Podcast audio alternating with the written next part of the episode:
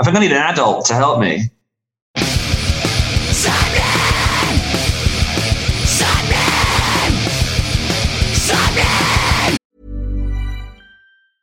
Hiring for your small business? If you're not looking for professionals on LinkedIn, you're looking in the wrong place. That's like looking for your car keys in a fish tank. LinkedIn helps you hire professionals you can't find anywhere else, even those who aren't actively searching for a new job but might be open to the perfect role. In a given month, over 70% of LinkedIn users don't even visit other leading job sites. So start looking in the right place. With LinkedIn, you can hire professionals like a professional. Post your free job on linkedin.com slash people today. Millions of people have lost weight with personalized plans from Noom. Like Evan, who can't stand salads and still lost 50 pounds. Salads, generally, for most people, are the easy button, right? For me, that wasn't an option. I never really was a salad guy. That's just not who I am. But Noom worked for me. Get your personalized plan today at Noom.com. Real Noom user compensated to provide their story. In four weeks, the typical Noom user can expect to lose one to two pounds per week. Individual results may vary. You're listening to Sappenin Podcast. Sappenin! Sappenin! You are listening to Sappenin Podcast with myself, Sean Smith, and my good friend Morgan Richards, also known as Mo Dick. This is episode 85. Yes, it is. D- there you are. Sorry. I've done this the wrong way around, just to spice things up, to see what would happen. It caught me off guard. Yes, it's me, Morgan Richards. This is episode 85, as Sean mentioned. But Oh, wait, ep- wait, wait, wait. If you try and do a creeper pun, Yeah. right, only God can save you. Oh. Well, I was going to say that, you know, this proves that misery never goes out of style. Ah, well, that is true because I am miserable all the time as well. So, yeah, that's just a statement more than a pun. But yeah, I will, I will, I let it go because Creeper have used it as well. Um, yes, as we have now revealed, this week's guest is Will Gould, gorgeous, lovely frontman of fantastic British goth rock outfit Creeper. Yes, exactly. That was a very good description, Sean. But yes, the frontman of Britain's favourite cult led goth bands uh, is with us for quite an artistic conversation this week as we pull back the curtain on all the band's theatrics, characters, and concepts that have made them the emo punk force that they are today. Yes. Do you know what, Morgan? That was well written and well remembered. Nice. We had a lovely, lovely chat with Will. And for a second, we touched on the fact that we had Hannah on a previous episode. Um, and she kind of un- secretly unveiled some creeper news, didn't she? Um, so, She did. Yeah, if you haven't checked out that episode, go back to last year's Slam Dunk episode. We, oh, no, it was after that, actually. We did our own episode with Hannah, didn't we? Yeah, episode 31 features the lovely Hannah Hermione Greenwood. Yeah, so check out if you are if you are a big fan of Creeper or you've never heard of Sappenin Podcast before. Uh, that's fair enough. That's completely understandable. We haven't done that much advertising to be honest. Um, but yeah, check it out because that was a good chat as well. Yeah, but of course, Will is with us now after the band's disappearing act for almost a year back in 2018. They have a new record available now on July 31st titled Sex, Death, and the Infinite Void. And despite the title, it is not based off of Sean's life. No, no, it isn't. Thank you. I'm glad um, you kind of brought that back to me because I was trying to make you laugh all the way through that and it didn't work. So congratulations to you. Ultimate professional. Yeah, it does sound like um, it sounds like a good weekend I had once actually. So uh, yeah, I'm very What- very What, excited. Sex, Death, and the Infinite Void? Yeah. Anyway, yeah, I can't wait for it to come out. Uh, the songs they've released so far have been wicked, and I'm very, very excited to hear the full thing. So, Yeah, I'm very excited for this episode as well because, you know, as we said, Creeper have got such a historic past with so many different stories and things that have happened to them in the career so far as a band. Will's going to open up all about it, and it's going to be a very insightful one to say the least. I got so many memories of watching. Creeper in the past from when they started out playing small shows in places like Glub Pub in Newport in South Wales to playing the main stage at 2000 Trees Festival. And speaking of 2000 Trees, Sean, Yes. we've uh, been working with them a little bit this week. yes, we have. Yes, we have. Of course, um, in case you didn't know, Thursday, which was yesterday when this podcast came out, came out, came out, bloody hell.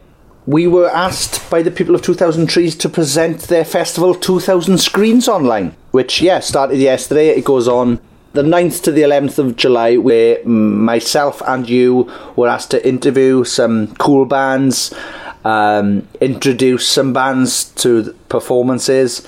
Uh, we got to speak to the creators and organisers of 2000 Trees Festival, which I enjoyed. We did. Um, yeah, so all of this can be found at uh, on the 2000 Trees Facebook or Instagram. So check out to at 2000 the number at the number 2000 trees at 2000 trees.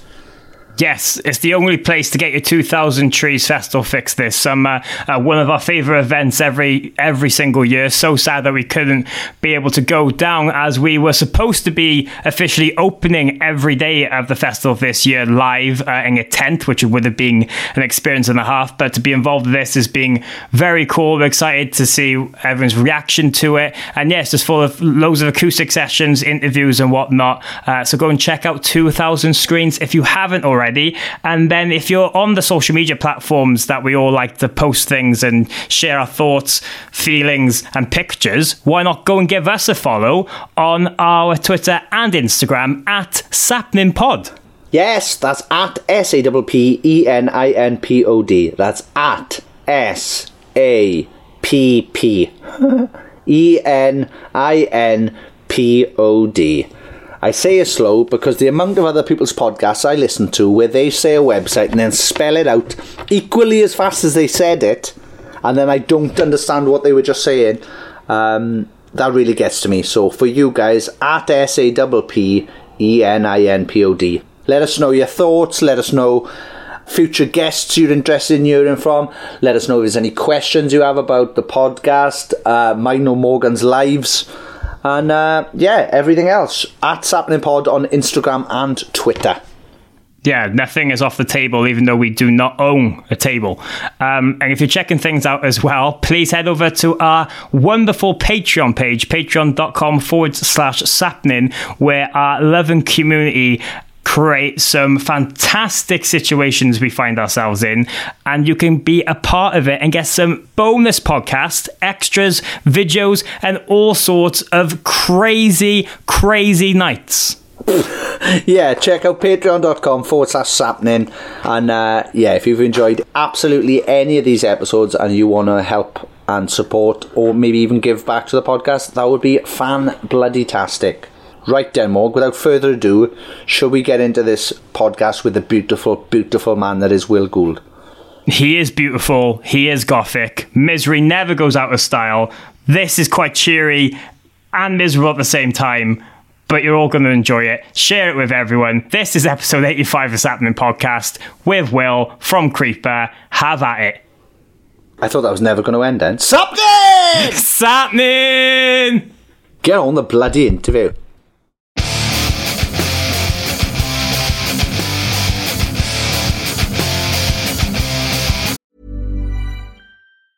You should celebrate yourself every day, but some days you should celebrate with jewelry. Whether you want to commemorate an unforgettable moment or just bring some added sparkle to your collection, Blue Nile can offer you expert guidance and a wide assortment of jewelry of the highest quality at the best price. Go to BlueNile.com today and experience the ease and convenience of shopping Blue Nile, the original online jeweler since 1999. That's BlueNile.com. BlueNile.com. I'm Sandra, and I'm just the professional your small business was looking for. But you didn't hire me because you didn't use LinkedIn jobs. LinkedIn has professionals you can't find anywhere else, including those who aren't actively looking for a new job but might be open to the perfect role, like me. In a given month, over 70% of LinkedIn users don't visit other leading job sites. So if you're not looking on LinkedIn, you'll miss out on great candidates like Sandra. Start hiring professionals like a professional. Post your free job on linkedin.com slash people today. Hey, it's Ryan Reynolds, and I'm here with Keith, co-star of my upcoming film, If, only in theaters May 17th. Do you want to tell people the big news? All right, I'll do. Sign up now and you'll get unlimited for $15 a month and six months of Paramount Plus Essential Plan on us. Mintmobile.com slash switch. Upfront payment of $45 equivalent to $15 per month. Unlimited over 40 gigabytes per month. Face lower speeds. Videos at 480p. Active Mint customers by 531.24 get six months of Paramount Plus Essential Plan. Auto renews after six months. Offer ends May 31st, 2024. Separate Paramount Plus registration required. Terms and conditions apply if rated PG.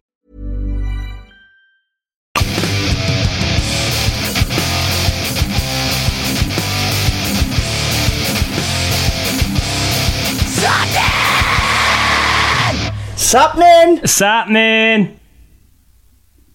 Do I have to say that as well? Ah. oh, It would have been nice. It would have been nice, but I mean, Well, see, this is the one thing you didn't brief me on. I didn't know I had to say Sappenin. Do you want to try again? I can't. no, we're in it now. No. We're, No, we're, we're in it. we've This is started- this has started. We've started Amanda, now, I'm and sorry. um, yeah, yeah. despite the um, awful start, our guest this week is the ever lovely and brilliant Will Gould from Creeper. How are you? I'm okay. Everything's not so bad. It's it's a it's a bit grey in the sky today, but other than that, everything's fine. How about you guys? How's everything been? What's it like doing a podcast while you're in the middle of a of a pandemic? How's that working out? It's interesting. I'll tell you that. It's um, a little bit different learning how Yeah. to do it on the interweb, but um, yeah, You'd we're getting there. Expect, yeah, you'd expect all the guests. Well, I know where all the guests are. They're in their houses, right? But then getting in touch with the guests and getting them to sort out a time to do it has been uh, difficult. Um, I suppose you have to get creative with it, don't you? It's like everything at the moment. You're gonna have to roll with it. Yeah, I, I, I, I understand. You know, like I, I wake up in the morning sometimes and I don't want to talk to Morgan. So I understand Yeah. that other people, other people probably don't want to talk to Morgan or me either. Definitely, it's- and I'm I'm more surprised that um, Mark Hoppus hasn't given me a restraining order by now because the amount of emails I've sent to Blink is um, it's yeah. ridiculous. You'd- So you'd you'd think he'd just block you, Mark You think? at markhoppus.com or whatever. his email is. um, but yeah, yeah. What have you been up to in this um, crazy period? I feel like it's been one of those uh, those periods of time where it's just been like a resetting period. There's been so much you can do, trying to work out how to be creative in this sort of um, environment. There hasn't been that much of a challenge really, because I think coming from punk rock and stuff, you're very used to making something from nothing anyway, yeah. and so like like having a little bit more constraint around you. It's been it's been a little bit of a challenge here and there, but it's been about like kind of creating content, creating uh, music, creating things that we would do anyway, but just with uh, with another with another layer of difficulty around it. You know, the internet like this makes it really easy. Though. yeah, it does help. It does help. Um, also, I was being a little nosy earlier and um, saw that you've actually. Is it true you've moved house? I have moved house. Yeah, I'm in Manchester, Ooh, which uh, which is really cool. I mean, I mean like it's, it's really funny. Like the um the, the it, it took- me a while to kind of work it all out really because I was doing Creeper the, the Creeper album for quite a minute, and uh, and then I was living at my girlfriend's house in Manchester for quite a while, and then we put a deposit down on a flat just before the lockdown. Then lockdown happened, so we couldn't move. And um, uh, yeah, but then by the time we came to move in, like it was an unfurnished flat, so I was just gonna gonna sort it all out when we got there. But we couldn't get anyone to deliver anything because it like furniture and stuff that at that period of time was still not it's still not okay to use the post. So I kind of felt a bit guilty doing that. So it's been a bit of a challenge in itself that on its own to be honest. yeah, sounds it. Yeah, It's been cool. It's been really good fun. Manchester's so much fun. Like, I- like a, a, I never, I never thought I'd end up in Manchester. To be honest, being from Southampton, but uh, it's, uh, it's been, it's beautiful. There's so much to do. It's like a really manageable London, isn't it? That's what I always imagine it like. Yeah, it is. It is. That's a qu- quite a good description, but I'm sure everybody from Manchester is absolutely cursing it. Like they're like, "Wait, no, you can't come up here and see those things. I, I- like, you know, I, I'm, uh, I live there now, so they can't get rid of me. They've, they've allowed it's me. true. in. You're a native now. Yeah. They all had to have a vote, and they, they allowed me to stay. So it's okay. You're technically one of them now, so they can't. That's it. You're in now.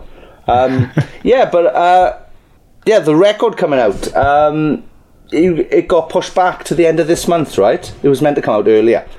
Yeah, it was meant to come out earlier. I think like a lot, of, a lot of records got pushed back, but it's not a sort of time. Yeah. I kind of knew something was going to happen with it when I heard that Biffy Clyro's record was getting pushed back. I thought if they're going to get pushed back, they're never going to push our one back because our one's nowhere near as big as that, is it? So, so you got to. I kind of saw it coming, and in a weird way, it's kind of been like a blessing in disguise because uh, it's enabled us to make a lot more content, like a lot, uh, kind of uh, do a lot more with the, the music videos and things. Like we released so many singles now, it's crazy. But um, it's, uh, it's it's all been really good. It's allowed us to kind of show the, the world and the narrative of the record off a little bit more and a bit more depth.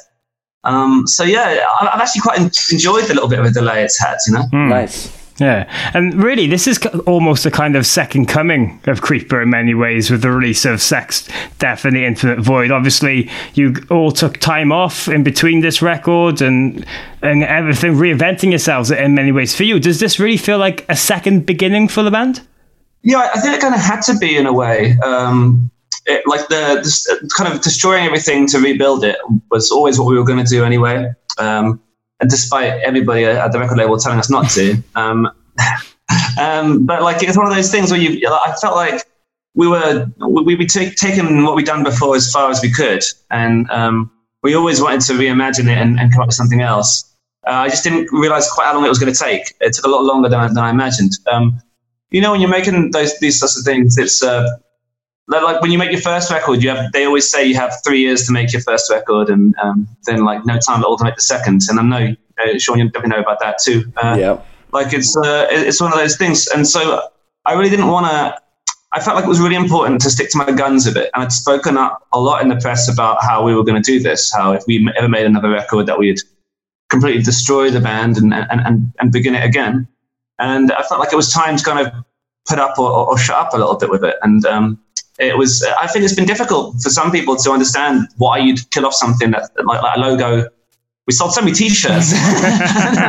um, uh, you know, like trying to tell people that you're going to do something else. But it was really important, I think, like trying to see this from an artistic point of view and trying to see yourself as a pretentious artist, as in the way that we try to do in this uh, in music. Um, I think uh, I think it was the right decision, and uh, it's just it, it's a lot more punk sometimes to make something that doesn't sound punk. Um, mm. You know, uh, yeah. that, if that makes any sense to you guys. Yeah. No, no, it does. It does totally. I was listening to um, all my friends earlier, and uh, yeah, I got some awesome different kind of vibes from the from what I think is the well previous uh, creeper material. I I was getting a lot more. Um, I, like I don't know how you're going to take this. Um, I was getting a lot more. Well, I was getting a lot of Bowie, Havok, and Jarvis Cockery vibes to it. How do you? Well, that's the, the Holy Trinity. Oh, good. good. That's very cool. Yeah, like uh, absolutely. That was one of the songs. It was really funny. That one um, we wrote in about forty-five minutes. So just sat at a piano um, in, in, in the studio. But it's, uh, it was about uh, like a really difficult situation with my best friend Creeper, Ian from Creeper, who uh, was um, hospitalized so he couldn't come out to, to, to LA. So I, so I wrote it for him like a real pit of despair.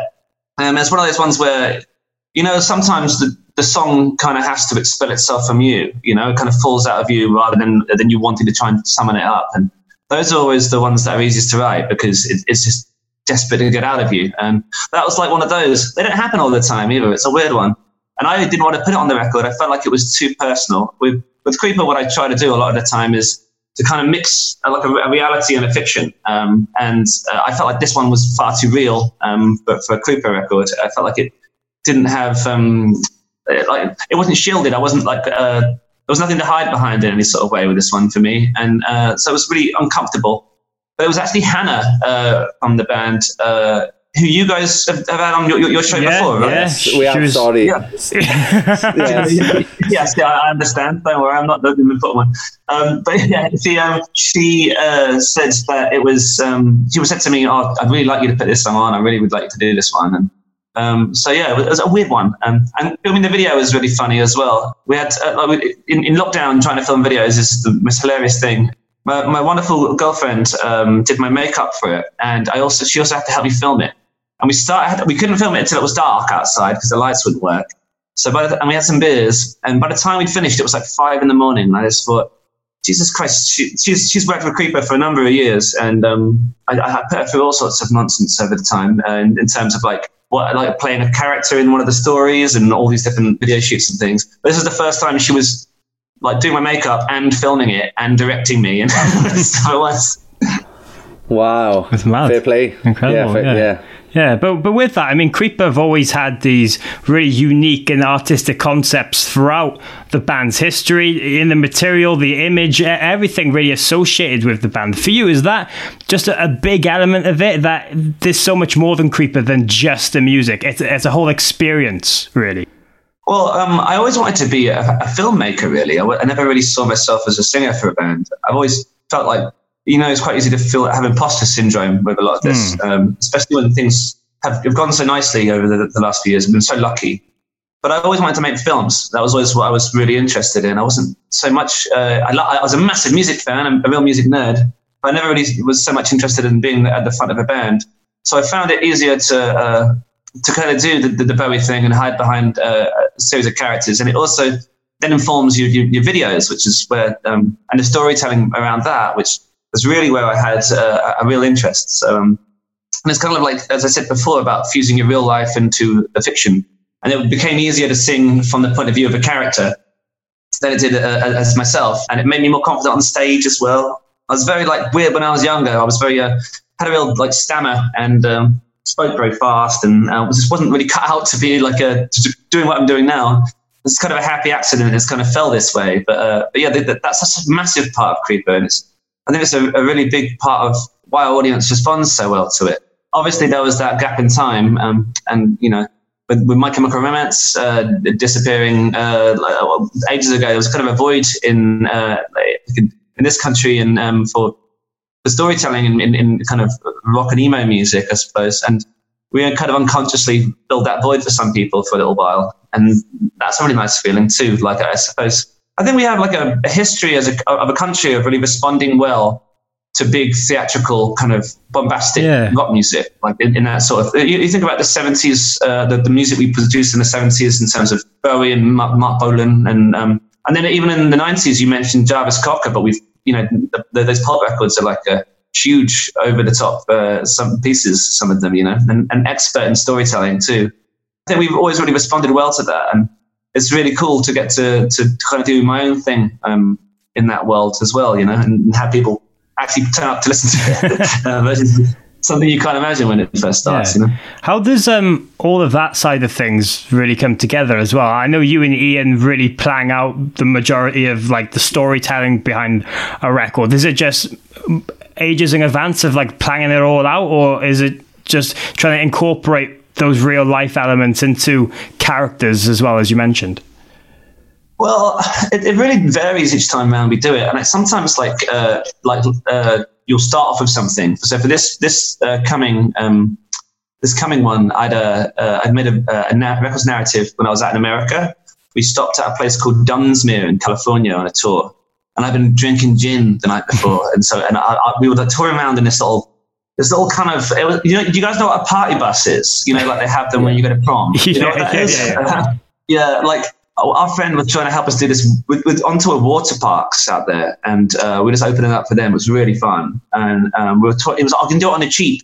So the bled like lent us like a, like a, like a, a base cab and like uh, we borrowed we had this party van that was Dirk's brothers and anyway I've been drinking all this this gin the night before and uh, we parked up somewhere. I didn't know where we were at the time. And I kind of exited the, the, the party bus, threw up all this clear stuff, like a, all like obviously like kind of disgusting and mucusy gin. And, um, and I was like, where, where the fucking hell are we? And I looked around and it was just the most beautiful, uh, kind of tw- like real life Twin Peaks, you know, um, like uh, these beautiful mountains and these beautiful redwood trees, and this weird little town that's kind of existed inside of it. We were like fascinated. We spent the day walking around and going to a little shop where like everyone knew everyone. And I was like, it's crazy that this sort of thing actually exists. And um, I started thinking about um, where our, how our last record kind of told the story of, um, where we come from and where we began. That this new record kind of needed to tell the story of where we were going, where we've been since, you know, where, where we've been going. And so we spent so much time in America and touring and promoting the last record. It seemed like we were basically uh, over there all the time at that moment. So it made sense to kind of start a starting point with like the location. And then I started kind of fusing in a few other things that I was reading. I was reading a book called K-Pax. They made this awful film about it with, um, Kevin Spacey. Kevin Spacey. yeah. It was uh, it was absolutely cancelled. Um, but uh, yeah, like, it's a terrible film, but it's a wonderful book. It's a, it's a trilogy series, and um, it was about a man who was from another place. okay, I mean, it's, it's classic me, isn't it? Like all this, my favorite things are like that, you know. I love my, my favorite Marilyn Manson record was Mechanical Animals, and you Okay. know, I love Ziggy Stardust and all that. I know, like it's it's, it's a classic uh, classic me, but uh, it was about a man who, who said he was from another place, um, and he was in a psychiatric hospital.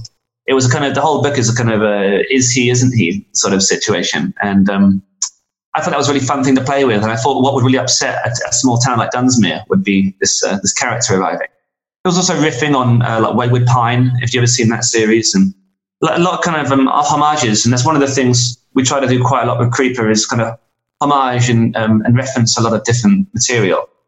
So yeah, like we had we had characters uh, called the Men uh, Behind the Curtain, which was a reference uh, to. Have you ever seen Dark City? I don't know if you've seen that. Richard O'Brien's character in, in, Dark City. Uh, so yeah, it all came together. You end up you end up with is this kind of um, kind of box of tools that you, you, you kind of magpie over time. And, and I just, it's, it's not really, I don't, can't really take credit for a lot of it because uh, the, the, the things are already there. It's just a, a case of kind of sewing them all together into kind of a, a patchwork quilt of a, of a story. And, and this is one of the ones I'm more proud of, though. I think this is, uh, it's come out quite, quite, quite nicely, but the, it, like, it was written quite a while before we did the record. Um, we did the music and, uh, I often, I, I remember really vividly um, on the last album, being downstairs in the Warner office and um, and Phil Christie, who's an A&R there, coming by and going, and then they, I had some people around me and they said, "Oh, come listen to this," and, and I was saying, "So we're going to do this thing where we make Southampton seem larger than life. There's going to be uh, three characters that, rep- that represent um,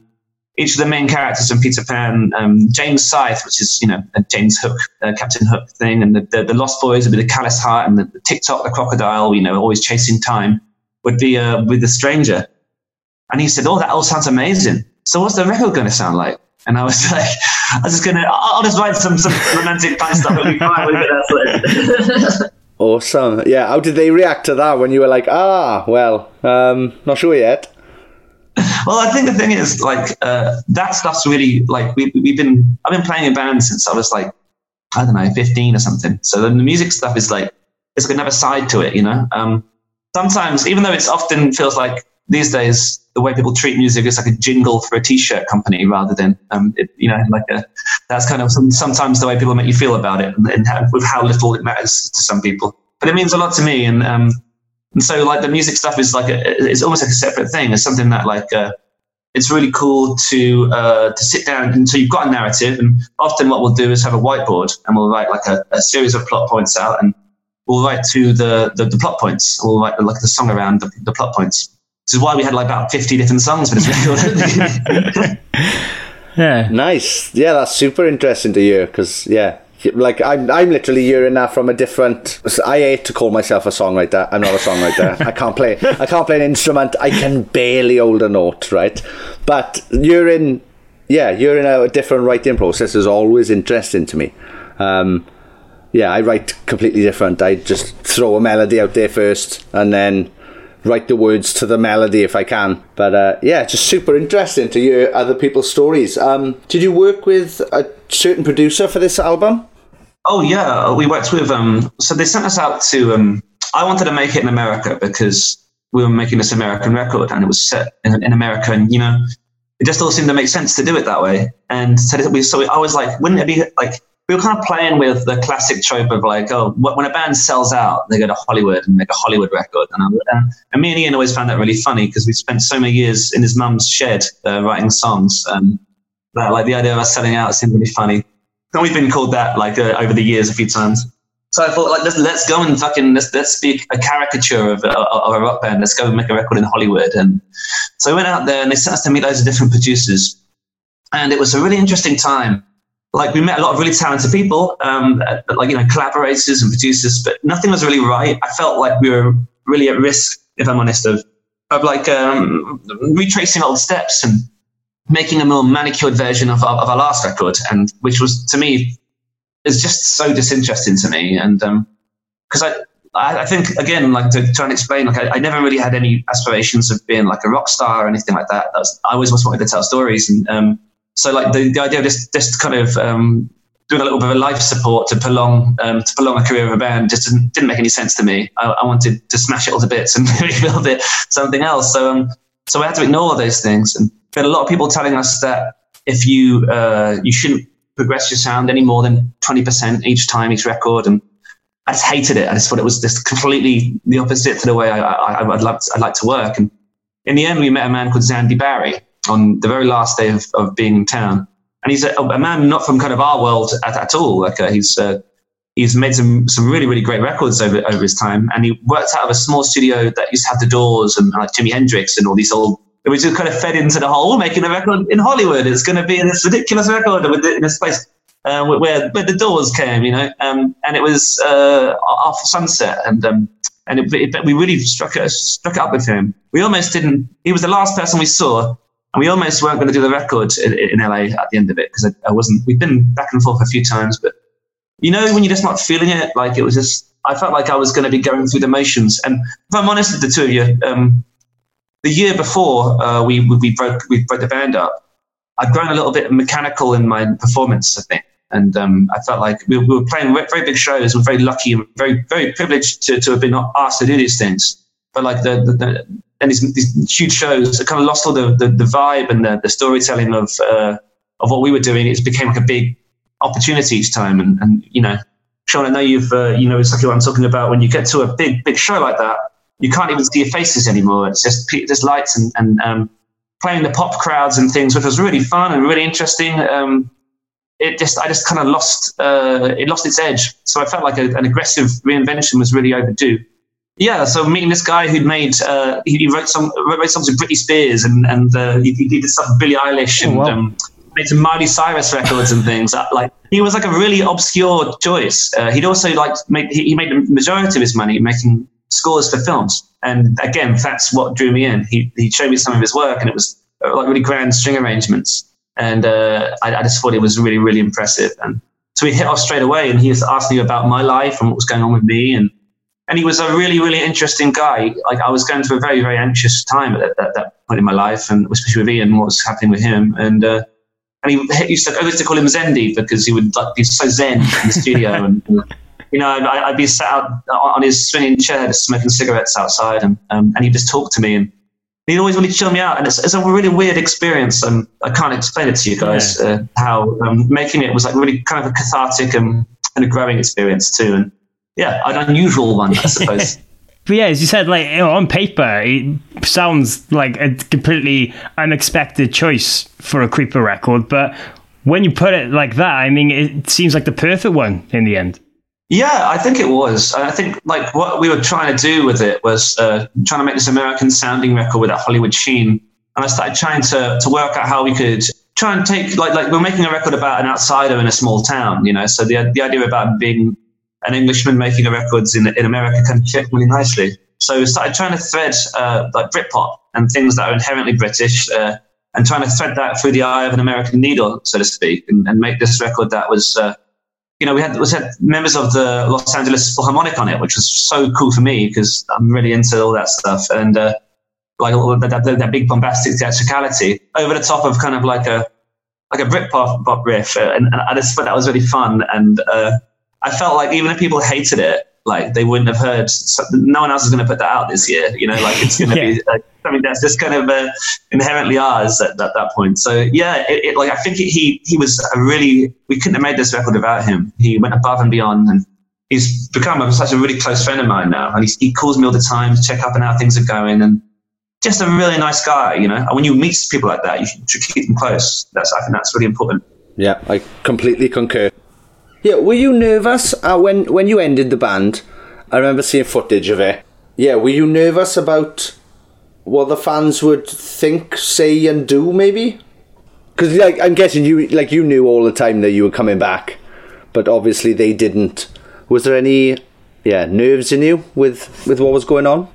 I think, to be honest with you, Sean, like the, the, the, when we were doing those things, like I'm, I'm so caught up in what we're doing. Like I'm, I'm the orchestrator a lot of the time with these the silly nonsense that we do. And um, I was just kind of focused on, on the magic trick um, of the, the vanishing on stage and having, we had a, a, a van outside the back of, of the theatre at the Koko to get into straight away and to, to get out of there. And so uh, we had a distraction of this, uh, like a, a, kabuki of our, um, of our old logo that dropped to reveal a movie screen, which we had all planned and prepped. And it was one of those days where I told I told my manager that I wanted uh, two kabukis for this one show, and one of those awkward conversations. I also had to go to the record label to talk to them about the wording I was going to use on stage, which I really remember. Um, they were really concerned about uh, about how it was going to sound, and I had to say to them, David Bowie was on uh, Parlophone, which is a floor downstairs, and um, uh, he he did this exact same stunt. You know, like uh, so I used the same wording as Bowie on purpose for that reason.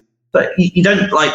I, of feel like sometimes I need to distance myself from what people are going to think to in order to give the the, the, the best possible performance. If, if, that makes sense. Like I knew afterwards there was a real uproar, um, and we received some some nasty messages, and um, and, and and you know, and it's that's fine. Like it's okay. Uh, but like I felt like what it was was a really in, in my mind was a, a, big piece of performance art, and um, it had to. It, it was it had to go that way. We we came in on on this record of a disappearing act, and I wanted to end on a disappearing act. You can you can disappear on social media with quite quite ease, you know, like quite sufficient ease. Um, but like with the uh, disappearing on stage in front of all those people, and then then running to the back of the venue and realizing that you've completely gone, it took a lot more of like a coordination, and um, and it was like it felt like a, a grounded trick, and then to disappear on, on, on a social media blackout for a year while all your friends' bands are out playing and performing, you know, and you're kind of watching from the sidelines it's a weird it's a weird feeling. But uh, I didn't I didn't feel nervous that much. I felt like I was shocked at, at the response on stage after I'd said the speech. Um, it was like a it was like a panic in the room.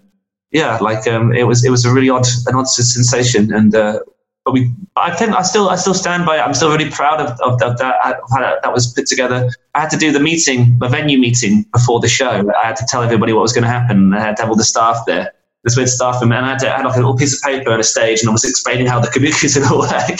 and, uh, yeah, there's like a big orchestration of, of, of this stuff. And, um, but that's kind of what we do. That's, that's what makes, that's, that's, that's our band, you know, and, and uh, that's like, when you come to see our band, I like to think that you don't know what you're going to see. And that's what, that's our, that's our own little world. And that's kind of, and people, people know that from us now at this point. They know that probably in for a bit of a wild ride. It's not easy to be a fan of our band because we might disappear for a year and then we might reappear, reappear under a completely different name, you know? Yeah. Uh, we're releasing the single this Friday. Only joking, we split up Thursday. Ta-da! oh no! You've done it again! You've done it again! um, yeah, how far in advance did you know that you were going to end it like that? Like, did you have to sit down with the label and be like, oh yeah, I forgot to tell you, in two weeks we're knocking on the head for a year? Well, I, I know I had. The thing is with all this stuff, Sean, it's like uh, it, it's never.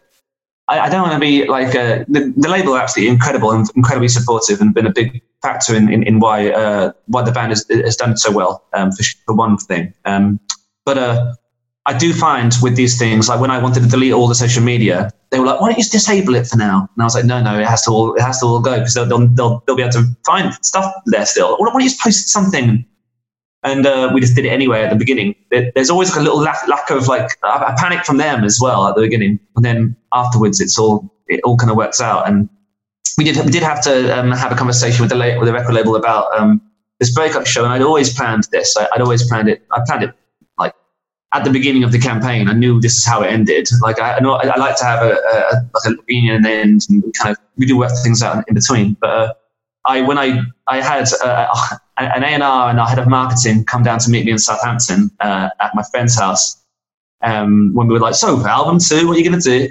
And I handed them this big uh, PDF, um, and the first page was about the, the, the, the band breaking up on stage. and they were like, for fuck's sake. So yeah, it's it's one of those things. But I, am glad that like we can we can we get we can do that stuff, and it's and it's fun because um, again, it, it's uh, it, it, keeps people on their toes and it keeps keeps things different. And um, I, I, I, like to think that's one of the things that, that makes us stand apart. You know, that, that you you might not be it might be the last time you ever see us. At one point, we'll pull one of these stunts and it will be the end. And you went no. nice. Yeah, no, as you said, it's interesting. It's interesting because so many bands will just go, oh, all right, we're off to write another album now, and then you're waiting about or whatever. And no, it's just such a good idea. Very creative. I liked it. You pulled it off fantastically. Well done. Thanks, Sean.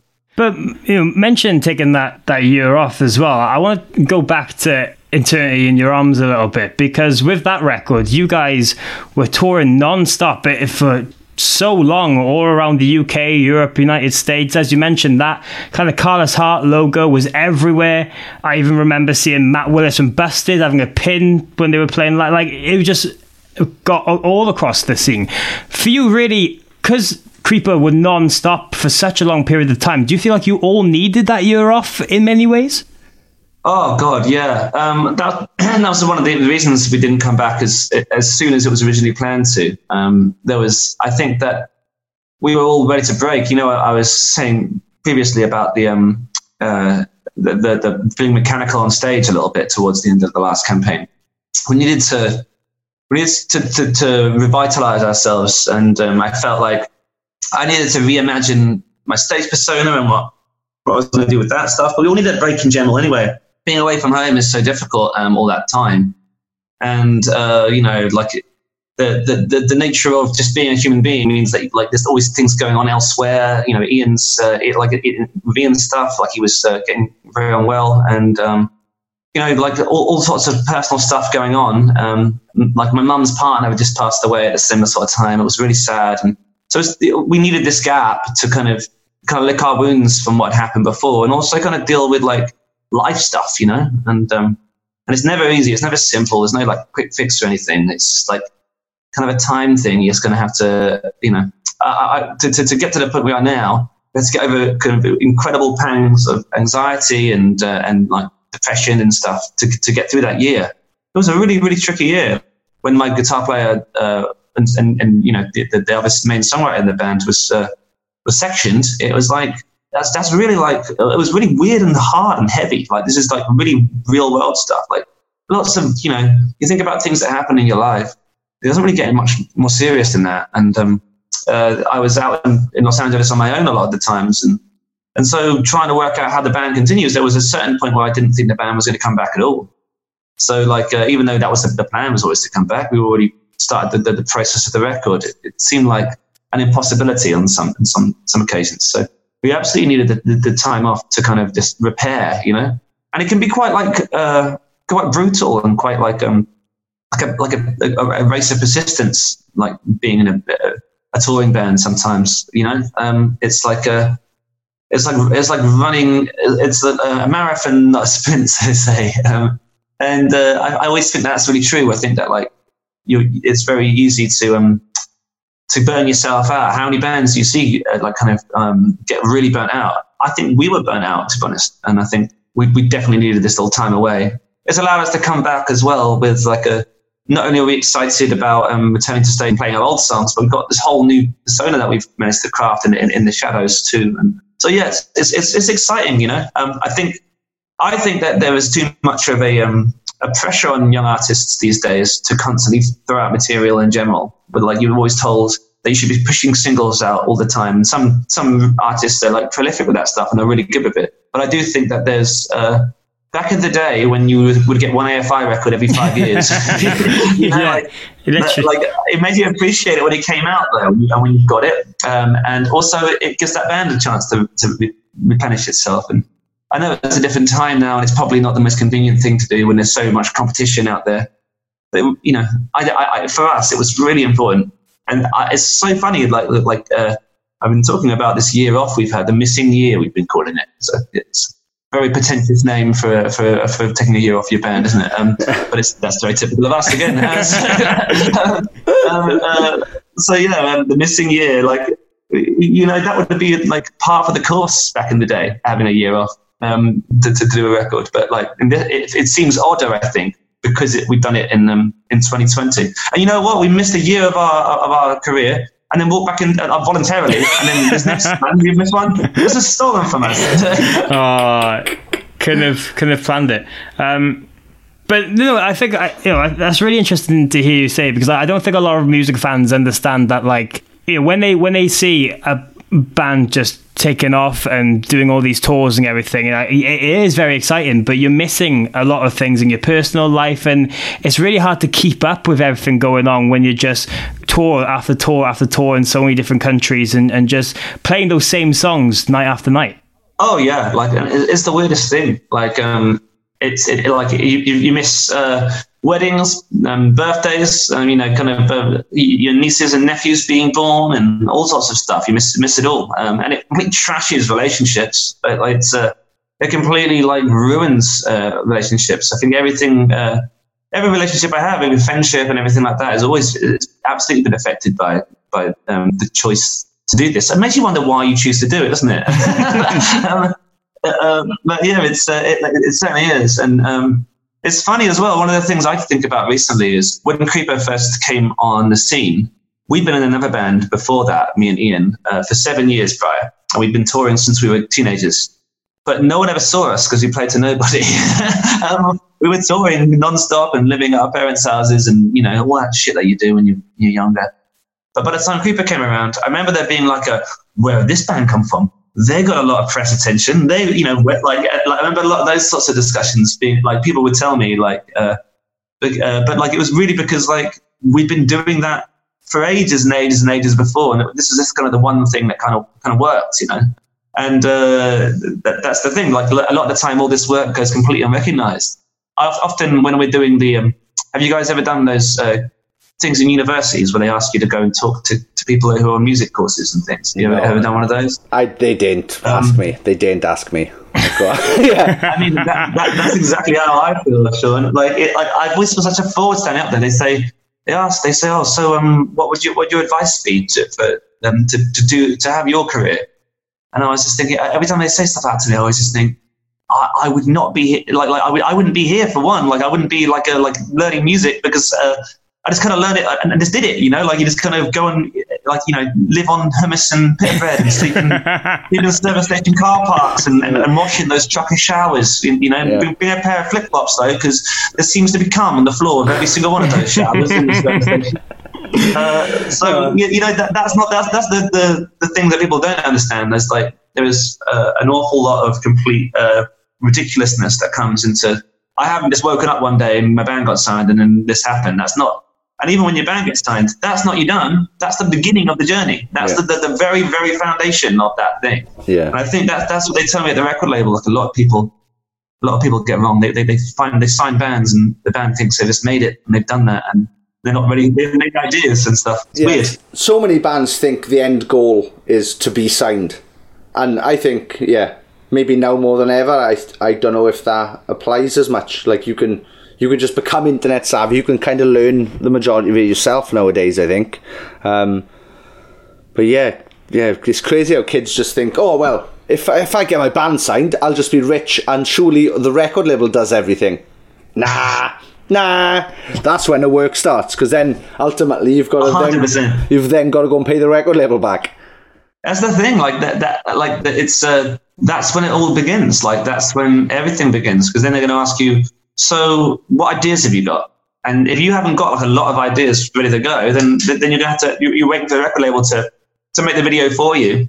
Then, um, my goodness, you're gonna end up something awful. It's gonna be so bad. You, you shouldn't let anyone else be involved. That's the one thing I would say to you, to anyone listening that um, that is gonna might be in that position. Just don't let anyone else be involved in what you're making. Like it's uh, unless you really trust them implicitly. Um, uh, it's uh, I, I feel like it's really really important to, to, to, to, keep being really protective of that and have lots of different ideas. If the real the real work begins at the, the, the very second you get signed, you're completely right there. It's uh, it's about kind of uh, now you've got to sell these records. You've got to repay that advance. You've got to recoup that advance that they've given you. They're giving you some money, but like it's probably not a lot of money still, and you've got to repay, repay that. But like before you weren't making a lot of money to begin with. So how you have to grow substantially to be able to repay this money.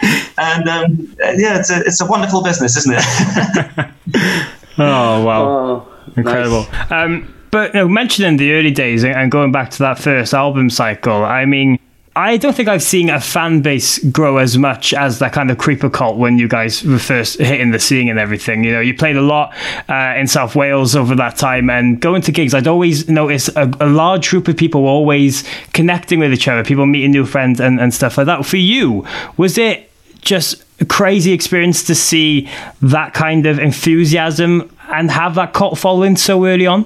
Well, it was it was really strange because like like I was used to like I was a like a punk kid like I was a DIY punk kid I played in like shouty hardcore bands like all, all before I, I, started doing Creeper it was it was kind of always that way. Even though my last band started going more the way that Creeper would, uh, and in those bands, when someone would come off the stage, they would just be exactly the same as the, as the audience. You know, you would like you wouldn't you wouldn't expect any sort of adulation for performing. It would just be a part of what would happen. And um, and so I, I got to admit, I did find it really odd when people would uh, want to do photos and things and um, would see me around, or someone would be filming me while I'm shopping in, uh, in something like that. I, I used to find that really odd. But like over time, what I realized was that like uh, something really special was happening, and um, even though I it would been completely uh, uh, an accident for me, I think uh, a lot of these young younger people that were um, the same as me, you know, kind of lost and uh, kind of uh, didn't really fit in a single place. I think I feel like a lot with um, with this sort of music and the, the sort of music that we play like we know when glam rock died, there was kind of a swing up of you had hair metal die when that died, grunge killed hair metal, etc. This kind of the pendulum swings the other way all the time, and I felt like just before Creeper happened, we were kind of overdue a band like ours, and I was waiting for the band to come around, and in the end, it was mine. um, uh, uh, but yeah, I wasn't expecting it, and um, they, um, yeah, like I realized that this I, I, when I suddenly realized that these people were just me, it's that kind of really lonely kid listening to records and, and, and who didn't have a place to fit in and they were fitting in at my shows, that became like a real, uh, something I really, I, I, I, felt like really proud of. And, and, and I, was really, it's one of the things I try to cultivate, like a safe space um, for people who feel like that too. But I always try to remember, like, all at the same time, like, these kids are going to be the kids making bands after me and uh, starting making music. So I never ever would. I, I, would hate one of the worst things that, that would that would really bother me if I stopped doing this tomorrow would be if someone thought that like I had some sort of rock star ego, um, because the, I, that's not where that's the world I'm from, um, and I just want. I, would always try and meet people after the shows as best I could, unless you know. One of the things I find strange about this is how anxious you'd feel meeting most people who want to speak to you. That's a weird thing because uh, you don't feel like that when you play in other bands. it's weird.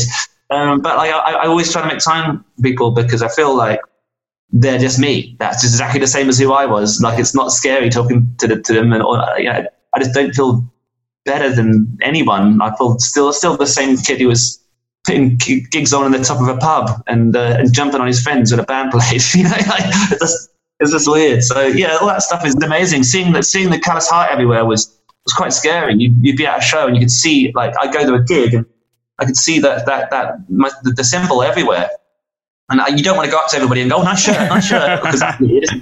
But like, uh, so in the end, you just don't say anything until they come over.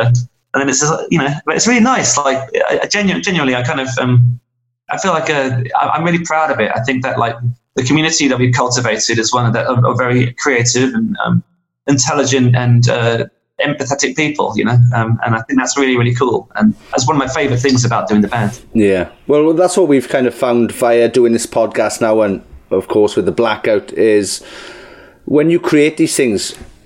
I never thought we'd have a community. We'd never have anybody who was, you know, coming together, especially because of us or whatever. Like now with the Patreon for the for the podcast, um, we're seeing people look, looking out for each other, sending each other presents. It's just, it just blows my, yeah, it just blows my mind. And yeah, I think when we start these bands, we never expect communities to grow and people to care. And then yeah like you said like some of those people now who um who are into creeper will go on to be the next well david bowie's and stuff like that. So yeah it's just it's unbelievable. When you think about it to, to this day now looking back on the stuff that i got to do with the blackout it's mind-blowing.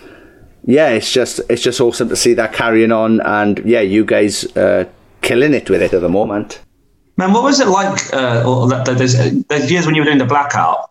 That was like a time and place where like there was a lot of exciting things going on as well. Must have been such an exciting time to be involved in music. Eh? Yeah, it was nuts. It was just kind of a whirlwind, I suppose. And then, and then, like you said, like after a while, then it kind of got a bit I got, I suppose I got jaded to it. Like, I was like, okay, I'll go through the motions of the show. This is what I expect. I expect I'll probably be doing, playing the song Children of the Night when I'm 95 in a pub to nobody. That's fine with me, but I'm, I'll always expect it to be there.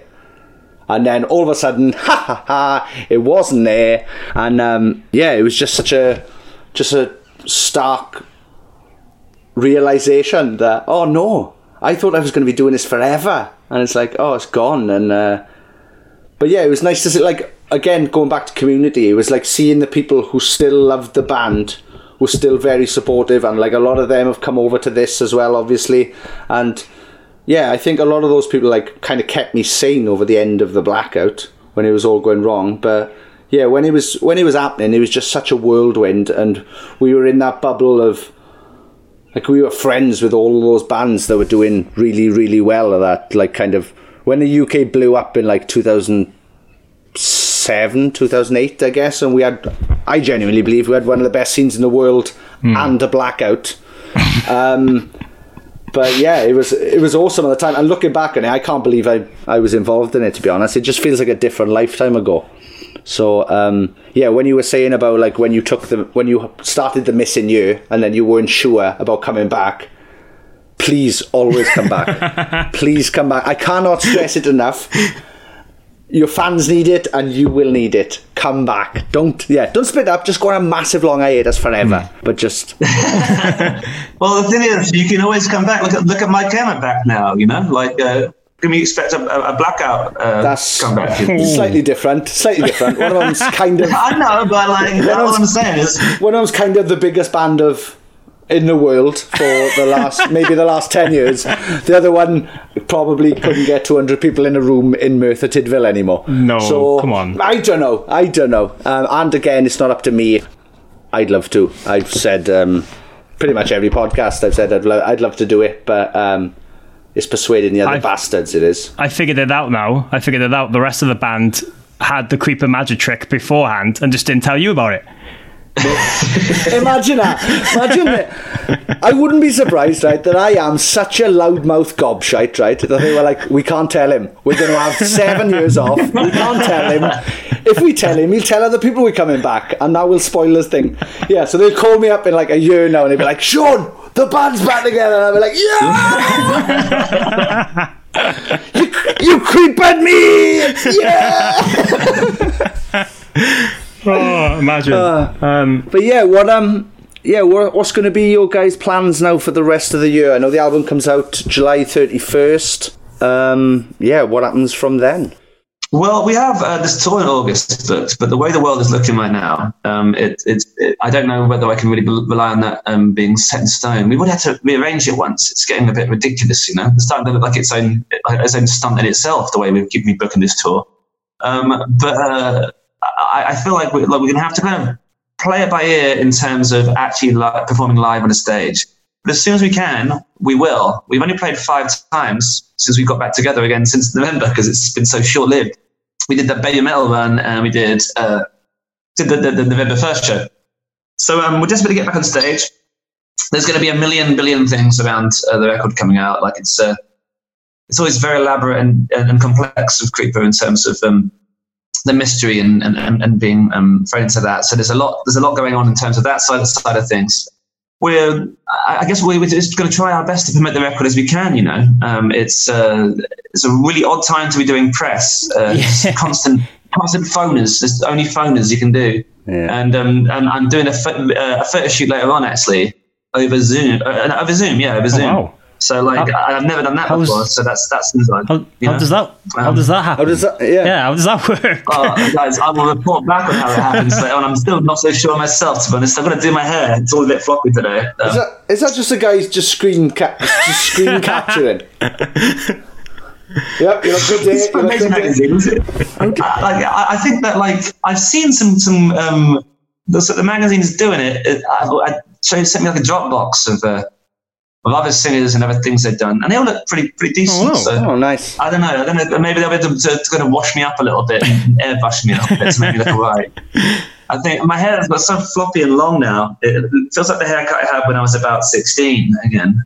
My girlfriend keeps cutting the sides off. I feel like I, I should have done what you've done there. That's a really smart move there, Sean. You know, just the mullet. Like, Yeah. uh, Growing He's the loving the lockdown mullet. Yeah, yeah. Little little trim on the side. Look, low on the side. Up, pa- party at the back. But this is the longest I've had it who, who does that for you, Sean? Who, who's been cutting that haircut for you? Uh oh. Nobody. No, no, no, not an accusation. I mean, is it you? Are you doing it yourself? Have you got like a partner doing it for you? Or Um, I've oh, Will, I've had an illegal haircut. I've uh, I snuck out and I was like, I literally paid the barber in um, goods as well, not even money. I was like, oh, I got a couple of cans of Monster. Do you want these? And he was like, yeah. And I was like, yeah. yeah. Hopefully, I, hopefully I won't be um, I won't be arrested for that now for admitting Yeah. that I went for an illegal haircut. But Well, I think aren't you allowed? Aren't you allowed to do it now? I feel like you're, it's, it's, it's, the time's come where it's okay. No, not yet. I don't think barbers are open till July the 13th, and um, it's different in England as well to Wales. We've got different. Ah. yeah, we're um, we're, different we're, rules. try, yeah, we're trying not to kill everybody in our country. Yeah. Um, whereas Boris Johnson's trying to kill everybody in your country. So um, it's, it's yeah, it's tricky. But yeah, uh, as soon as I left though, as soon as I left the barbers, he texted me going, "Are you sure about that?"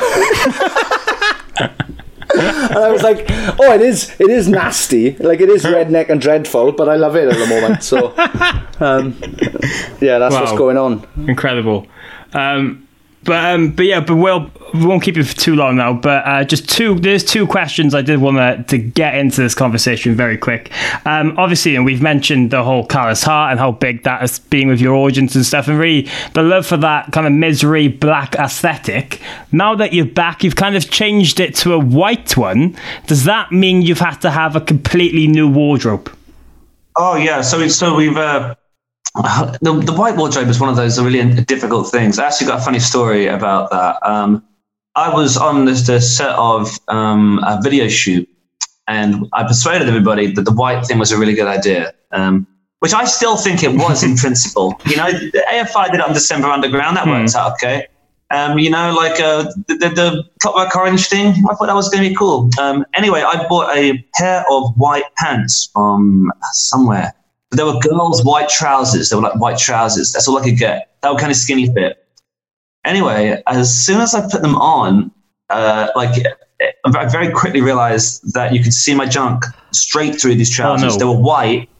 It was it was bad, guys. It was really really bad. And and uh, I was like, I can't go and film in this. Like I, I had to stand in this, this this wet pool. They made like this pool, like really shallow water. So when you whip the mic lead, it would like whip along. It was really cool. Um, but I was like, I literally can't go out there. Like, so I didn't know what to do. Luckily, my girlfriend was doing the makeup on the shoot, and uh, so I was like, dude, you've got to help me with this. I, I, I don't know um, quite what to do. And I've not told anybody this story yet, actually. Um, uh, but like, she came in and uh, obviously absolutely loved this ridiculous situation I was in. Thought it was really funny. And we had to use electrical tape to tape all of my all of my junk like, like it, it, it was so ridiculous. She was trying to get me to to tuck, uh, like uh, you know, like a drag queen, and uh, she's seen she knew all, she, she watches all those shows, and so we, we googled that, and I was like, that's that's not going to happen. I can't I can't do that. Like I don't know how. I was worried about the whole thing a lot, and so in the end, she just she just uh, electrical tapes, uh, you know. Um, my private parts up uh, like uh, so much so, so it was all tight, it wouldn't move. And did the shoot, came back. Then I had to take the tape off. Oh, I didn't think of that till now. It was absolutely awful. It was absolutely terrible. Everyone was laughing at me as, uh, uh, as you know, through the like in one of those little um, what are they called? Like little cat, you know, like little kind of dressing rooms, the mobile dressing room things, little terrapin things, and she was just ripping this tape off, and it, and I was screaming. It was horrible. So yeah, that luckily she was there. I don't know what I would have done without that. It would have had to be somebody else. But um, yeah, so so the white the white wasn't that has not been very practical, let's say, because you can see through it all the time. As soon as you sweat, you can see straight through it. And, Does um, this mean now? Does this mean now when you eventually get to tour that you're going to have to tape every night? I mean, what's the? No, People are going to be looking out now for this. They're I going was, to be I was looking into to a, to a dance belt for a while. You know, um, you heard of a dance belt? Yeah. Dance Oh, belt. okay. They wear when they do ballet. Uh, I don't know. Unbelievable. just, Uh, but- just tipping the lighting guy. Just tipping the lighting guy five pounds. Just uh, only light me from the waist up. That's it. that would be very handy. there was actually one time I was on tour with uh, with Pierce the Veil, and uh, we were out somewhere in Europe, and uh, I had I've been growing a hole in my skinny jeans, you know, like from playing every night, and um, my tour manager taped up my, my, my jeans, like made me basically like like a diaper out of um out of duct tape on top of my jeans, so this hole wouldn't get any worse. But the whole thing just ripped open anyway as I was playing. It was horrible. I'm like absolutely awful in front of all these kids. it's horrible. Um, but didn't actually see didn't actually see my bits. Don't worry, it was just my boxes. But, like, uh, but yeah, like that. So that, that sort of thing is, seems to be following me around. These problems. Oh, wow. But uh, the white the white costuming. Um, I actually because of the, the character I play, there's a few different costumes that he wears. So uh, it's going to be going to be like costume changes and things on stage uh, when we come back.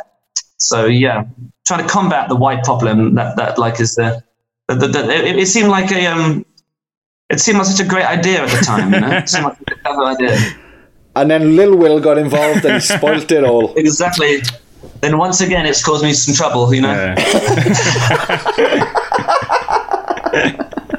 Oh wow! Oh, brilliant. Oh, yeah. Morgan. Yeah, Go and on, just boy. and just the the other thing I wanted to mention as well. Obviously, you talked uh, you know, a lot about the different influences. You've always had some filmmaking, Bowie, and everything really. But is there any others that people really don't wouldn't really necessarily know that you were influenced by? Because I, I know wrestling as well is something that has really influenced you with a lot of stuff in the past. Well, yeah, the, the, the wrestling thing has been, uh, it's kind of difficult to watch wrestling at the moment with everything that's going on online. Um, but uh, professional wrestling is, uh, it, it, like, it's, in terms of theatrics spectacle, it's kind of unmatched in those ways. The, the, the moment when The Undertaker left his gloves and his hat inside the ring and left, left the ring, uh, that was uh, something that we referenced when we were leaving the callous heart jackets on the Mm. stage um, that night. They were like when he was supposed to have retired, but he's never going to retire. is he? It's fine. um, even though he's, he's retired again now. Uh, Yeah. But yeah, professional wrestling's been a, been, a, been a mainstay in terms of like stuff we've pulled from uh, in the past. Because what all, all wrestling really is is a is a collection of pop culture tropes, like repurposed and and and, uh, and and fused together. It's not it's not too dissimilar from what we do in, in terms of the band, anyway. So it's it was a good reference point for a lot of a lot of the stuff we we kind of pull off. Um, so yeah, like it, like wrestling is definitely one of them.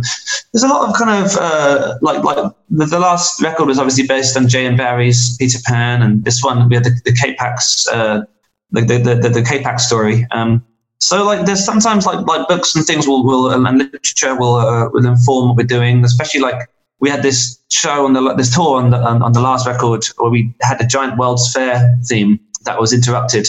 So this that was something I could I could tell you guys about. Uh, had this big tour where um, it was based on a load of theme park rides. Uh, there's like a theme theme parks are another one of the things I find I find fascinating, kind of modern kind of art installations, in, in, in my opinion.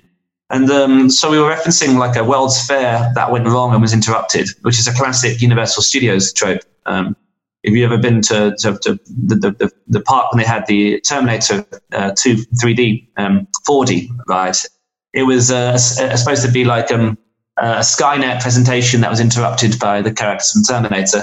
So it was a reference to that. It was also a reference to uh, the, um, the, the the Temple of the Forbidden Eye, the um, Indiana Jones ride uh, in California, where there was a giant mask with, with where uh, a laser uh, comes out of its eye and sets fire to something.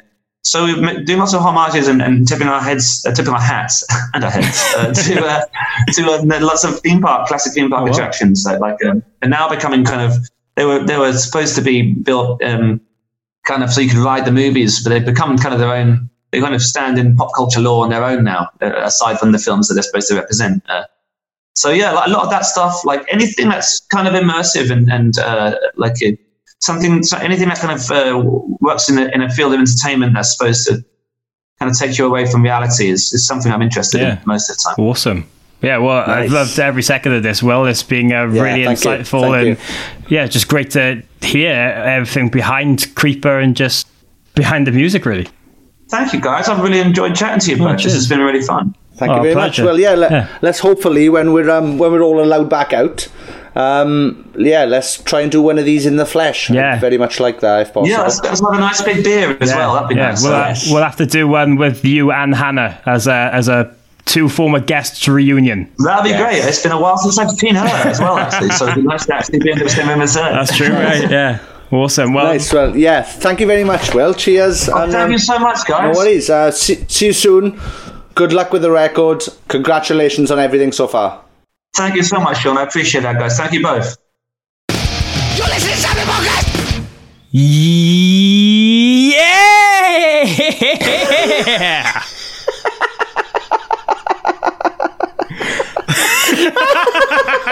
I think I enjoyed that a little bit What? too much. Jesus Christ, I've never heard you rev into a yes before. Oh my god, like, yeah! What is wrong with it? yes, that was fantastic. Thanks again to Will um, from Creeper and the guys at 2000 Trees and stuff for sorting it all out. Yeah, that was so good. It made Morgan rev up, and I've never heard him rev up. Go back and listen to the other 84 episodes of this podcast. You're not going to hear any revving up like that. No, you'll hear some very strange words and things pronounced wrong and just like random as hell questions, but never a rev up. But yes, Will was lovely. Thank you so much again for him to taking time out in his brand new house. Um, great to chat with him. Great to really get the insights of everything behind Creeper as well. Like I thought it was really interesting that like not that the music is uh, kind of like a second thought to them, but they have all this other artistic prowess planned out originally before you dive into all of that. And it was just a really good insight into someone else's different musical minds. Um, great laugh. And yes, we will 100% have to take him up on the offer of doing another podcast with him and our lovely friend Hannah Greenwood uh, together as two former guests in one go. Yeah, that would be very, very good. Um, yeah, like you said, it was super interesting to hear how they write and how they put thought into theatrics and stuff. Um, because, yeah, with my new band Raiders at the moment, um, I'd just be happy if we ever get any songs out. Um, uh, yeah, I don't think I don't go in depth and be like, right then, we should wear this, we should look like this, we should say this, we should make a story. I just go, oh, can we put these songs out or can I just bust in now? But uh, yeah, awesome, absolutely awesome to see how other people write and come up with things and.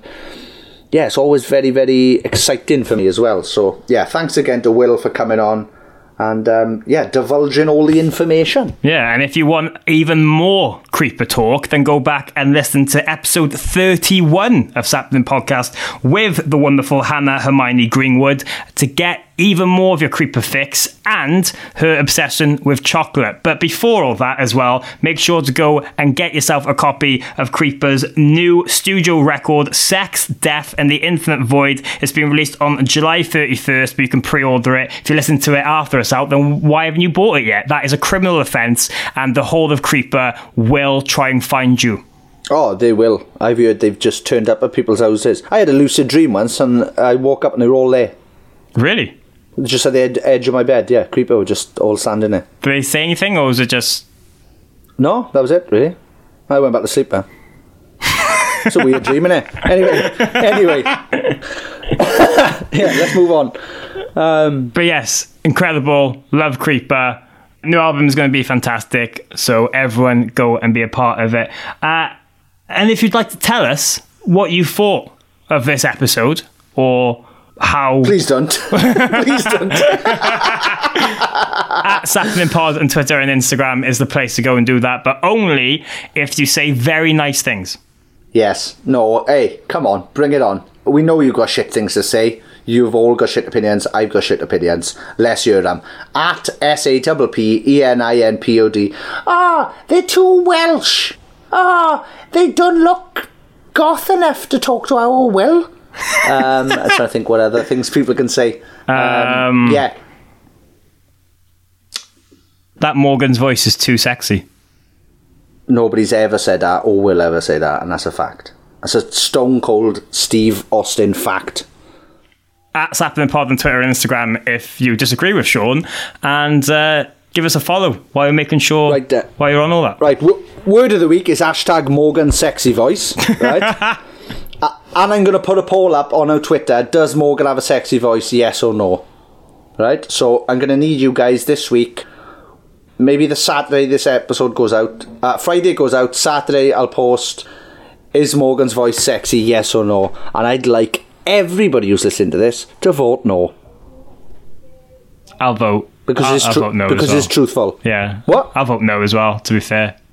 Good. If we don't get 100% no, and of course, I know now, listen to this, some bastards will be like, I know what'll annoy Sean. A yes! And I know you've done it purposely now just to piss me off.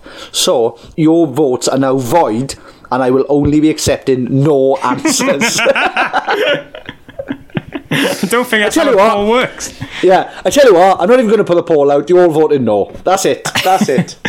But if you do want to annoy Sean, well, I've got a little secret for you, okay? The best place to go and do that, right, is at patreon.com forward slash sappenin. You can become a part of our wonderful community where you get to bully Sean every single day.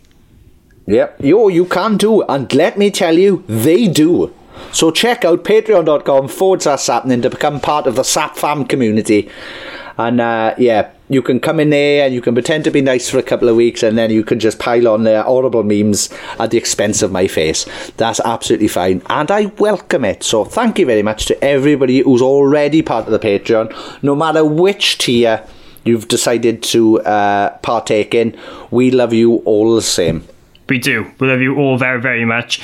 And we're posting loads of bonuses on our Patreon wall exclusively for the people who support this podcast. So if you want even more ramblings of myself and Sean talking about Muppets of all things, Yeah. then it's the place to Yeah, be. thi- this week's this week's were Muppets and self fellatio. So there you go. If you're interested in knowing what me and Morgan's thoughts on self fellatio are, and I know you do, check out patreon.com forward slash sappenin. And before we get into all the thank yous that we need to do for this episode, because there's a lot of them and there's so many people that really we do love, uh, is there anything else you'd like to talk about, Sean? Is there anything on your mind, um, apart from murder, that you'd uh, like to talk about? Clever, clever. I like it. Song lyrics. Um, yeah. Uh, this week, uh, our good friends, of Funeral for a Friend, um, announced that they are going on tour in April next year. Is it April? I haven't checked. It is. I think it a- might be April. It's April 2021. Nice. So yeah, tickets are on sale now, I believe. Get them ASAP. I would because it's bound to sell out. And I was lucky enough to tour with them in October last year, and it was three of the best days of last year. So definitely go and check it out. Pick up a Funeral for Friend ticket. I'm sure they're going to have some amazing supports with them. Um, yeah, so check that out. Yes. What other news is there, Morg? We have been hosting 2000 screens. If you haven't checked out already, make sure to head over to the 2000 Trees Festival's official Facebook and Instagram pages where you can see us in visual form interviewing Uh-oh. loads of bands, introducing exclusive live performances for the festival, and just bringing this podcast madness in the form of videos, which is uh, Yeah. which is strange. You get to see our deformed faces on your phones. I mean, you could just do that by going and liking all our stuff on Sappenin Pod on Instagram and Twitter anyway, but you know, it's, it's on someone else's platform, so you might want to go and relive your festival vibes with with Yeah, us. and use a use a behind the scenes thing for you. In one of the interviews I'm doing, I've got some chili sauce on my face because I completely forgot to check before we started recording. So for one of them, it's only one interview. I've got a bit of chili sauce on my face. So if you watch that interview, keep a lookout for the chili sauce. If you if you watch all the interviews, if you watch 2,000 screens, keep a lookout for Sean's saucy cheek. Oof. Lovely. Lovely stuff. 2,000 screens happening from July 9th to 11th, 2020. So, yes, go and check it out. So, Sean, we need to say thank you to so many lovely people for not only listening to this podcast. If this is your first time, make sure you are subscribing wherever, whatever platform you've chosen. If it's Spotify, Acast, Apple Podcasts, whatever, um, give us a nice comment and everything. But we need to say a massive shout out to the elite members of our Patreon community. Those are the top tiers, and Sean is going to read their wonderful names for you right about now. Don't you ever tell me how to live my life. I'll do it when I feel like it now. Okay, I'm sorry. I just thought I was giving you a, a good segue. There's a fly that's landed right on my head. There you Have go. it? Yeah, it's gone now. But for that second of me talking, there was a fly on my head, um, which is all the information everyone's ever needed from one of these podcasts. Yeah. So thank you very much to anybody at all who's part of our Patreon at any tier. We promise we love and we care for every single one of you. Don't be shy, make yourself known in the group. Yeah, so thank you very much to Dana Lasnova, Mayumi Liwaway, Kylie Wheeler, Mitch Perry, Amy Chilvers, Emma Barber. Shout out to all the Patreons who support Sappenin. You're all elite members. Oh, that's nice. Thank you very much, Janelle. Amandine Urbano, Kelly Young, Nathan Crawshaw. We are Sappenin family. Get up, everybody, and sing. That's by formerly known as Dilly Grimwood. Mo Dick's Eyebrows Know What You Did in the Dark, Paul Hirschfield, Liam Connolly, Kelly Owen, Michael Engler, Tom Owen, Doug Sir. Shout out to all Sappenin Patreons. Scott, what's that coming over the hill? The end of lockdown, Lockdown Jones. We love all tiers. That's Oliver Amesbury. Simon Amos, Kate Stevenson. No, we don't get sappenin depressed. Lucy Diaz. Living, living sappenin life is fun and we've just begun. Erin Howard, Becky Andy, Martina McManus, John and Emma, Kelly Mallory, Ma- Marcy Jacobson, Louis Cook, Kieran Lewis, Sarah Stewart, Sandra Kuwacek, Jamie O. Amy, Mike Cunningham. Good news, I figured out the solution to the coronavirus. It was actually pretty simple. We just need to. Ah, character limit there at the end. So yeah, if you can get back to us on what the solution is, that'd be wicked. Livy, Livy Cropper, James McNaught, that bitch Sarah Baskins, Kelly Cannon, Tallulah Grant, Stuart McNaught, Samuel Griffiths, Amy O. Jamie, Sharif Howard Ali, Jenny Robertson, Tony Michael, Lydia Henderson, Nuala Clark, Keris Andrews, Jason Heret. Oh, here we go. We got a new one. Jason Heredia. Right, that's probably wrong, Jace. I'm so sorry. You've become part of the podcast group today. I said hello, and now I'm stuck on your surname. Jason Her- Heredia, and last but not least, Shanye West for President 2020. Mm. If you've listened to all of that, thank you very much. Congratulations. If you're not part of the Patreon and you've listened to that, unbelievable. Let us know on at Sappenin Pod on Twitter and Instagram that you listen to the end of this bollocks because I don't think anybody who's not a patron doesn't get any far, doesn't get this far. This is where we should be putting all our secret information. Once we've weeded, once we've weeded off the listeners every Yeah. week with this name bit, here's where we should be going. Oh yeah, by the way, um, next week's li- winning lottery numbers are 7, 21, 33, 41, 42, and 46. And the bonus ball. The bonus ball is 27. Right. Somebody's going to put that on now. if they win, if they win, they've got to give me, I don't know, 10% of it. Uh, got to. I got was to. literally going to say, you know, you've just predicted numbers there. What happens now if that is the correct lottery winning numbers and you haven't put it down yourself? I wonder if I could win the lottery because this will be recorded prior to the lottery going out now on a Saturday. I wonder if I could go. Oh, I was going to do it. Here's my. Here's the proof that I was going to do the numbers. Here's the numbers, and they go. Ah, fair enough. Mind you predicted them live on a podcast. Here's seventy grand. I'd be like, fucking tidy, nice one, Camelot. you mystical place. Well, Anyway, please gamble responsibly for anyone listening. Is that gambling? I don't have a clue. Um, and, dr- and drink responsibil- uh, responsibly as well if you're doing 2,000, tre- 2,000 screens this weekend. yes, some people have um, created their own drinking game for us as well, which um, is only going to end badly. And you know that when Jimmy World will be performing, I will freak out and everyone will have to down their drink. So That's true. That is true. So yeah, thank you very much if you've listened to the uh, Sappenin Pod this week and now and before, and also thank you if you've checked out 2,000 screens. Thank you very much if you've come here from 2,000 screens. Ooh. That's what we didn't think. What if people? Yeah, I wonder if anybody's going to come over from the pod uh, from 2,000 screens. So if you've watched 2,000 screens and this is your first Sappenin podcast, number one, sorry. Also, number two, let us know because we would love to hear from you. Yes, we would. We'd love to hear from every single one of you. You are all amazing. You are some of our favorite people for just listening to this podcast. And I would like to thank you personally, but I can't. So I'm doing it on this instead. Because yeah, that's right, Morg. I wouldn't like to thank him personally, would I? You fucking. How can I make this so I'm better than Sean every week? What? What? So confused. Yeah, let's carry on this fight next week. Anyway, let's go. Sappenin! Sappenin? You fucking dead, but you fucking having it next week. I tune in next week just to fucking hear the bat- the battering you were gonna have. Verbal fucking battering. I'm gonna kill you, but anyway, um, I got a sandwich treat, so uh, tidy.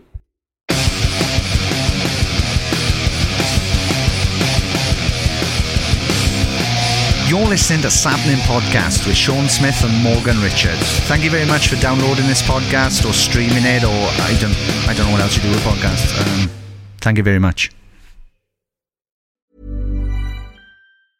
Mom deserves the best, and there's no better place to shop for Mother's Day than Whole Foods Market. They're your destination for unbeatable savings, from premium gifts to show-stopping flowers and irresistible desserts. Start by saving 33% with Prime on all body care and candles. Then get a 15-stem bunch of tulips for just $9.99 each with Prime. Round out Mom's menu with festive rosé, irresistible berry chantilly cake, and more special treats. Come celebrate Mother's Day at Whole Foods Market. Hey, it's Paige DeSorbo from Giggly Squad. High quality fashion without the price tag. Say hello to Quince. I'm snagging high-end essentials like cozy cashmere sweaters, sleek leather jackets, fine jewelry, and so much more. With Quince being 50 to 80% less than similar brands. And they partner with factories that prioritize safe, ethical, and responsible manufacturing. I love that. Luxury quality within reach. Go to quince.com slash style to get free shipping and 365 day returns on your next order. Quince.com slash style.